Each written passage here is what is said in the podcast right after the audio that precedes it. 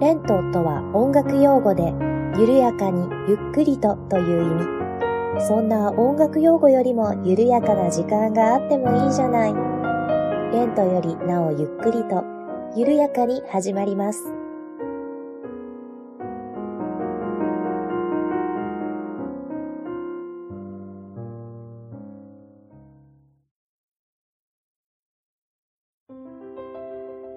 にちは、八部九夫です。レントよりなおゆっくりと第54回目の配信です。どうぞよろしくお願いいたします。えー、なんか最近暑いですね。えー、八部九夫はですね、まあちょっと最近いろいろとね、こうストレスが溜まっているので、焼け食いでもしようかと思いまして、えー、スーパーにこの前お買い物に行ったんですよ。そしたらですね、あの、お得用の2リットルのファミリーサイズのアイスクリーム、業務用って言ったらいいんですかね。あれがですね、428円で売っておりまして、買っちゃいました。抹茶アイスを買っちゃったんですけれども。はい。で、家帰ってね、思いっきり食べてやろうと思ったんですけれども、すぐ飽きました。はい。いやー、欲張るとダメですね。うーんちょっと黒蜜とかね、あんことか、あの、欲しいなと思ってしまいました。なのでね、ちょっと黒蜜とあんこと、あときな粉ぐらいちょっと買いに行こうかなと思っております。あともうちょっと言えばね、白玉団子とかがあれば、抹茶パフェができるなぁ、なんてことを考えたりしているんですけれども、はい、まあね、えー、買ってしまったのでね、美味しくいただいていこうとは思っております。はい。まあ、でもアイスクリームはね、やっぱり食べ過ぎ注意ということで、お腹を壊さない程度に楽しんでいきたいなと思っております。はい。まあそんなわけでね、急になんかぐっと暑くなって、もう夏かなというような気候になってしまって、こう冬の間にね、暖かくなったら着ようと思って買っておいた春服とかね、あの、ワンピースとかが、もうすでにこれ着れないんじゃないかなというような状況になってしまっているので、まあね、うん、今回はね、自粛ということでお出かけもできないような状況ですしね、まあ、秋まで置いておいて、秋に着るかと思っております。はい。と、まあまあ、そんな状況なんですけれども、えー、前回ですね、こちらもあの、ストレス解消の一環として、あの、私の大好きな宝石のお話をさせていただいておりました。まあ、宝石が好きというとね、なんかやばいやつに聞こえるかもしれないんですけれども、宝石が好きというよりかはね、八部九夫はとにかくキラキラしたものが好きなんですよ。もう前世はカラスかと思うんですけれども、まあ、宝石に限らずね、ガラス製品とか大好きですし、あの、スワロフスキーとかも本当に好きなんですよ。でね、まあ別にスワロフスキーじゃなくても、こう、手芸屋さんで売ってるようなガラスビーズとかもめちゃめちゃ好きですしね。もう小さい頃なんかはこのガラスビーズお小遣いもらったらもう買っては、こう、ね、ビーズでなんかアクセサリーを作ってっていうことをしてましたし、というか今でもしてるんですけれども、えーベネチアンガラスとか見るとテンション上がりますしね。あの、ガラス細工のお店とか行ったら本当にテンション上がりますし、うん、あとステンドグラスとかも好きなんですよね。というわけでね、とにかく、こう、キラキラしたもの全般が好きなわけなんですよ。その中でもね、やっぱり宝石っていうのは希少価値が高いですし、こう、まあまあ、研磨とかもしてあるとはいえね、この人が手を加えていなくてこのカラーが出せるっていうのはね、本当にあのすごいことだなと思っているので、まあ一応ね、あの、一部の宝石は人の手が加えられてこの色が出されているっていうようなものもあったりするんですけれども、まあまあ、それでも、こう、この輝きっていうのは天然のものなんだなと思うと、あの、地球ってすごいなっていう風にね、本当に、あの、単純にそういう風に思うので、まあそういうところもね、こう好きなポイントの一つではあったりするわけなんですよ。というところでね、まあ何が言いたいかというと、今回もね、宝石の話させてくださいということです。はい。というわけでね、宝石のお話第2弾、本日やっていきたいと思いますので、えー、どうぞどうぞ最後までお付き合いよろしくお願いいたします。はい。では、宝石のお話でございまして、今回もですね、あの前回ご紹介しました通り、あの、クラウドファンディングの方でね、リターンとしていただいた宝石をご紹介していきたいなと思思います。では、前回はルビー、シトリン、アクアマリン、ブルートパーズ、タンザナイトあたりをご紹介していたので、今回はちょっとルビーに関係するところから、まずはサファイアとエメラルドをご紹介していきたいと思います。えー、宝石にはですね、奇跡って呼ばれるものと半奇跡って呼ばれるものとありまして、まあ、何かというと、うん、そうですね。一応、こう、なんか、専門分野的とか国的にもちょっと変わってくるらしいんですけれども、あの、奇跡ってあの、貴重品の石って書くんですね。貴重な石って書いて奇跡って読むんですけれども、えー、一応ですね、三大奇跡って呼ばれるものが、ルビー、サファイア、エメラルドとされているんですね。で、これにダイヤモンドを加えたものが四大宝石と言われています。で、奇跡というとね、あの、カラーストーンを指すことが多いので、まあ、三大奇跡ってなると、その中でダイヤモンドってね、あの、一応カラーが入ってない石っていう風に、まあ、位置づけられるということで、えー、三大奇跡になると、ルビー、サファイア、エメラルドになってくるんですね。で、それ以外の宝石を一応半奇跡という風に呼んだりもするんですけれども、うーん、あんまり明確にこうだから半奇跡っていうような取り決めはないそうです。一応ね、日本とか、まあ、日本に限らず、中国とかアジアではね、あの、翡翠とか、あとオパールとかの価値も高いので、あの、翡翠とかオパールをね、奇跡という風に、あの、位置づけている国だったり、団体だったりもあるそうです。でもまあまあ一応一般的に三大奇跡というとルビー、サファイア、エメラルドを指します。なんか一説によるとね、こう硬さ、高度とかで決まっているとかいう話もあるそうなんですが、いまいちね、曖昧だそうです。はい。でもまあ、ルビー、エメラルド、サファイアぐらいだったら、おそらく皆さん聞いたことはありますよね。実物は見たことないっていう方はいらっしゃるかもしれないですけれども、宝石といえばこの辺のお名前は頭に浮かんでくるんじゃないかなと思思います。で、ね、まあそんな感じなので、私なんとなく、こう、いつか、こう、エメラルドとかサファイアとかも手に入ったらいいなーなんていう風に思っていたんですね。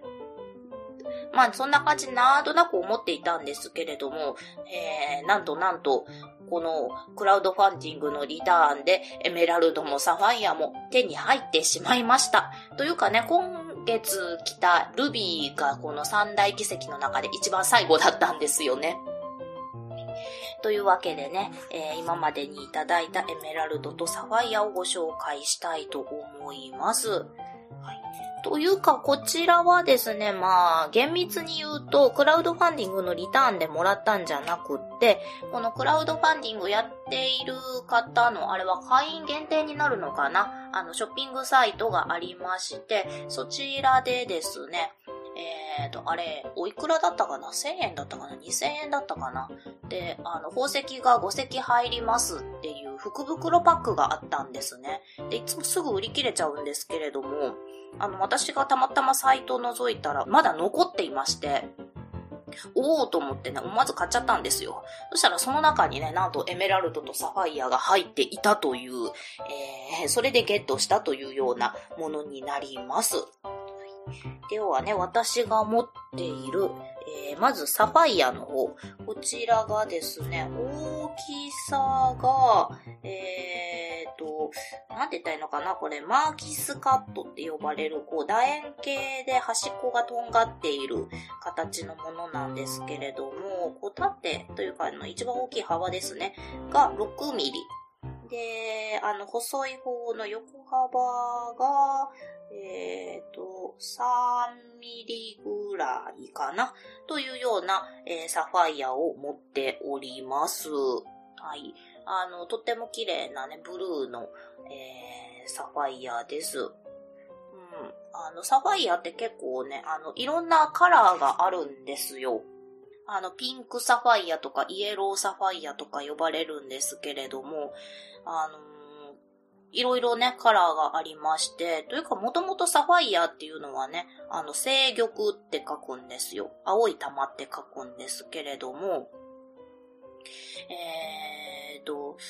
そうですね、コランダムと呼ばれる石の種類になっておりまして、で、まあ難しいこと言うと、このコランダムっていうの何かっていうと、鉱玉っていう風に呼ばれるんですが、あの、鋼鉄の鉱の玉って書くんですね。酸化アルミニウムの結晶から、えー、なるものなんだそうです。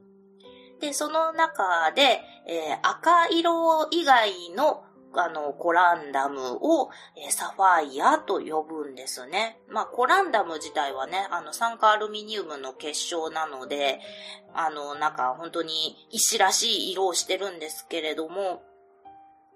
まあ、その中でね、こう、不純物イオンによって色がついて、えー、こう、宝石になっていくわけなんですね。で、その中でも赤色以外のものをサファイアって呼ぶんです。まあ、おそらく青色になることが多かったから、制玉、まあ、いわゆるサファイアっていう風に名前ついたんでしょうけれども、一応ね、赤色以外のものをサファイアという風に呼んでいます。なのでね、赤色以外のものなので、まあ、黄色だったりピンクだったりもするわけなんですね。で、この赤色以外のものって先ほども強調しましたけれども、じゃあ赤色は何て呼ばれているかというと、ルビーなんです。なのでね、あの、ルビーは赤色以外はないんですね。青いルビーとか聞いたことないですよね。まあ、紫っぽいルビーはありますけれども、えー、ルビーというのは赤色だけというふうに決まっておりまして、まあ、赤色じゃないルビーは要はサファイアっていうことなんですよね。というわけでね、まあ、サファイアいろんなカラーはあるわけなんですが、私が手元に持っているのはサファイアらしい青いサファイアを持っております。というね、ちょっと石の豆知識もお話をさせていただきました。そしてね、あの、硬さはダイヤモンドに次いで硬いものになります。で、サファイアはね、9月の誕生石ですね。そしてですね、サファイアでもうちょっと、あの、豆知識というか、なんというか、をご紹介しておきますと、えー、まあ、いろんな色があるわけなんですけれども、その、青色以外のサファイアですね。まあ、ファンシーカラーサファイアっていう風に呼ばれるんですけれども、えー、ピンクがかかったオレンジ色をしたサファイアっていうのがあるんですね。で、こちらをパパラチアサファイアと呼びます。で、パパラッチアっていうのはハスの花のつぼみっていう意味なんですね。で、ものすごい綺麗なんですけれども、やっぱりこれはね、かなり希少価値が高いということで、えー、もちろん私は持っておりません。が、まあ、いつかお目にかかりたいなと思っている宝石ではあります。で、他にもですね、えー、スターサファイアって呼ばれるものがありまして、えー、これはですね、こう光を当てた時にですね、あの、お星様みたいに光の筋がこう、浮かび上がるサファイアなんですね。なので、こう、研磨するときにね、あの、宝石みたいにカクカクした研磨をするんじゃなしに、こう、丸くつるんとしたカボションカットって言うんですけれども、あの、丸い形に研磨をするんですね。そうすると、こう、光を当てると、その光が当たったのが、こう、お星様みたいに、こう、筋になって見えるというようなものがあります。で、まあ、これはなんでかというと、サファイアの中にですね、あの、針状の不純物、インクルージョンって呼ばれるんですけれども、えー、これがたくさん含まれていて、で、それに反射することによって、こう、あの、光の筋が出るそうです。で、これもね、いつか欲しいなっていう風になんとなく思っておりまして、で、まあそんなにね、お安くないですし、出たらすぐ売れちゃうんですけれども、この私がやってるクラウドファンディングの方のなんか特別サイトみたいなところでね、時々出るんですよ。なのでね、こう、そうですね、タイミングが合えば、いつか欲しいなと思っているような石だったりします。で、まあ、サファイアはね、あの、いろんなところで取れたりはするんですけれども、えー、その中でもですね、ミャンマー産のサファイアはとっても青が深いそうで、えー、ミャンマー産のサファイアはロイヤルブルーと呼ばれていたり、あとはですね、えー、カシミール地方、どの辺かというと、まあ、インド北部からパキスタンあたりのところですね。この辺で取れるサファイアもですね、非常に綺麗な色をしておりまして、えー、こちらはコーンフラワーブルーサファイアと言われるそうです。で、この二つはですね、めちゃめちゃ希少価値が高くて、すごい高いので、えー、ほとんどお見かけはできないです。たまにね、こう、テレビとかの宝石特集とかで出てきたりしますけれどもね、めっちゃくちゃ綺麗です。なのでね、おそらくサファイアでも本当にピンからキリまでお値段あるんだろうなというような感じです。というわけでね、えー、私が持ってるサファイアはごくごく小さなものですけれども、えーまあ、それでもね、サファイアをこう手に入れられたというような、こう、なんて言ったらいいんでしょうね。達成感みたいなものはあります。というわけで、サファイアのご紹介でした。では次、エメラルドをご紹介したいと思います。えー、エメラルドも皆さんお名前は知ってますよね。エメラルドグリーンとか言いますし。はい、そのエメラルドです。えー、和名はですね、水玉とか緑玉とか呼ばれます。どちらもあの緑っていう字を書きますよね。水玉の水はあのなんか難しい水ですね。緑っていう字ですね。で、緑玉の緑はもう本当にそのままの緑ということで、とにかく緑色の石です。ではですね、私が持っているエメラルドなんですが、えー、結構ね、このエメラルドはちっちゃいんですよ。で、まん丸でして、えーと、幅が3.5ミリの、えー、直径3.5ミリですね。のエメラルドになっております。ただですね、まあ直径3.5ミリなんですけれども、こう横から見たとき、あのちゃんと宝石らしい形をしているんですが、高さがですね、少々ありまして、えー、高さもですね、3.5ミリぐらいあるんですね。というようなエメラルドになっております。はい。で、あんまり不純物もパッと見わからないけれども、よーく見たらなんか黒い点がちょっとあるかなという感じなんですけれども、あの非常に綺麗なエメラルドを実は所有しております。えー、というものなんですが、えーのエメラルド、もともとはね、どういった石かと言いますと、ベリルという石になります。で、何かと言いますと、ベリリウムという、えー、物質を含む、えー、六角柱状の鉱物になっております。まあ、計算塩鉱物ということなんだそうですね。はい。もうなんかもうこの辺になってくるとね、もう理科が得意じゃなかった私はもうちんぷんかんぷんになってくるんですけれども、まあまあ、でも自然から出るものということなのでね、どんなに綺麗な宝石でもね、こういう風な、あの、鉱物名がついているわけなんですね。はい。えー、まあ、金属元素のベリリウムの名前は、まあ、この中から発見されたからということなんだそうですね。まあ、というね、ものから、えー、エメラルドはなっております。でですね、エメラルドの特徴としましては、あの、まあ、私が持ってるものも含めなんですけれども、お値段が結構安いものはですね、あの内部に結構傷がたくさんあります。で、逆に言うとね、この傷がたくさんあるっていうことが、まあ、天然物ですよというような、あの証明にもなるわけなんですけれども、まあ当然ですけれども、エメラルド大きくって中の傷が少ない方が希少価値は高くなっていきます。それからですね、やっぱり明るくて綺麗な色をしているものの方がね、あの価値は高くなっていきます。そしてエメラルドはですね、まあ、天然のもので良質の石っていうのは結構本当に貴重らしくって、あんまり出回らないということで、まあ、中にね、傷がたくさん入っていたりするものも宝石として流通させますよという風になっているそうです。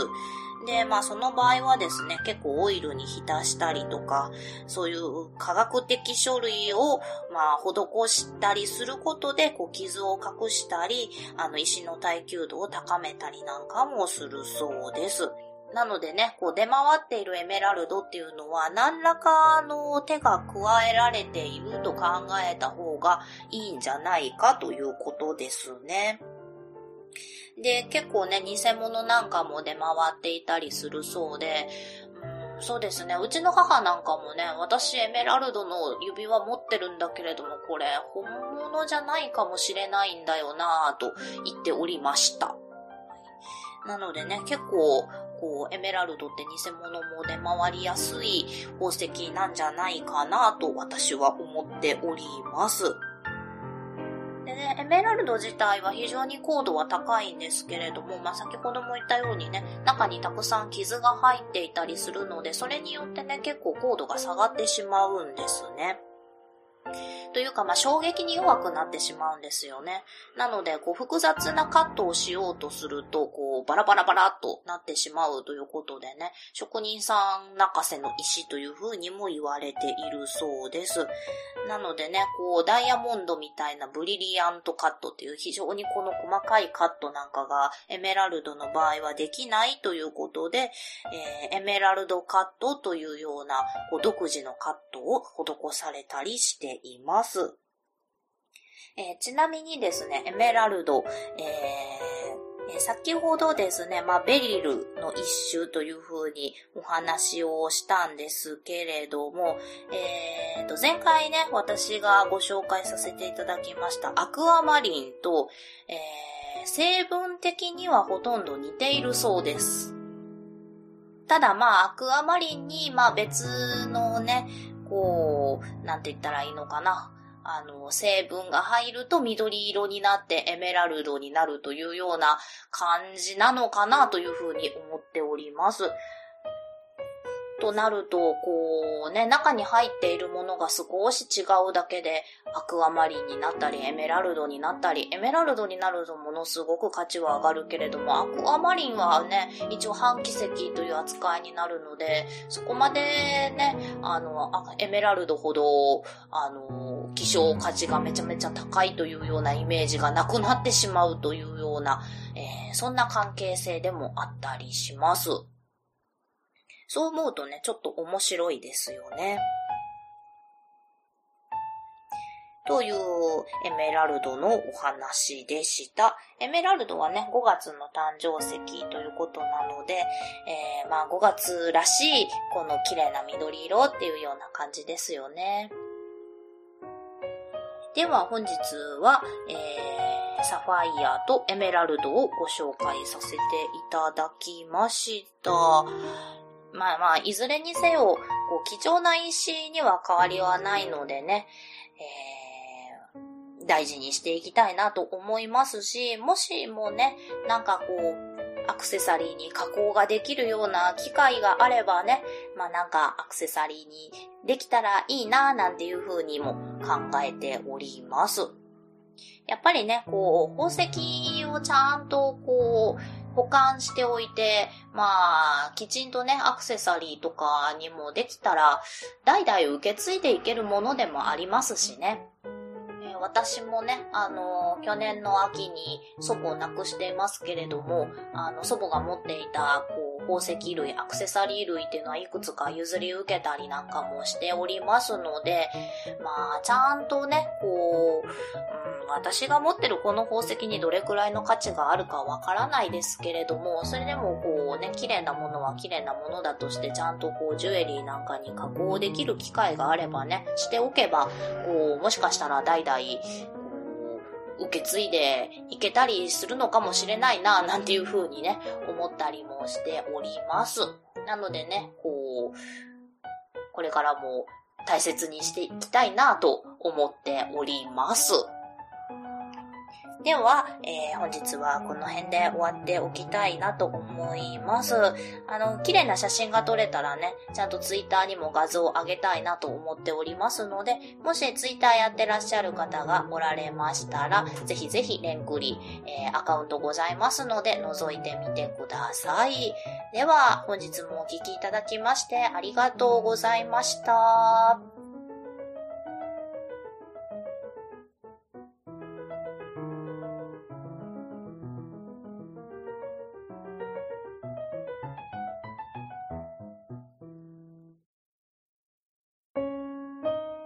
この番組では皆様からのお便りを募集しております。メールアドレスは、レントゆっくり、アットマーク、gmail.com、lento.yukkuri、アットマーク、gmail.com です。ツイッターは、アットマーク、レンクリでやっております。ハッシュタグは、ハッシュタグ、レンクリ。レンはカタカナ、クリはひらがなです。お便り、ツイート、DM などをいただけると、八部九夫は小躍りをして喜びます。どうぞよろしくお願いいたします。では、次回またお会いしましょう。ごきげんよう。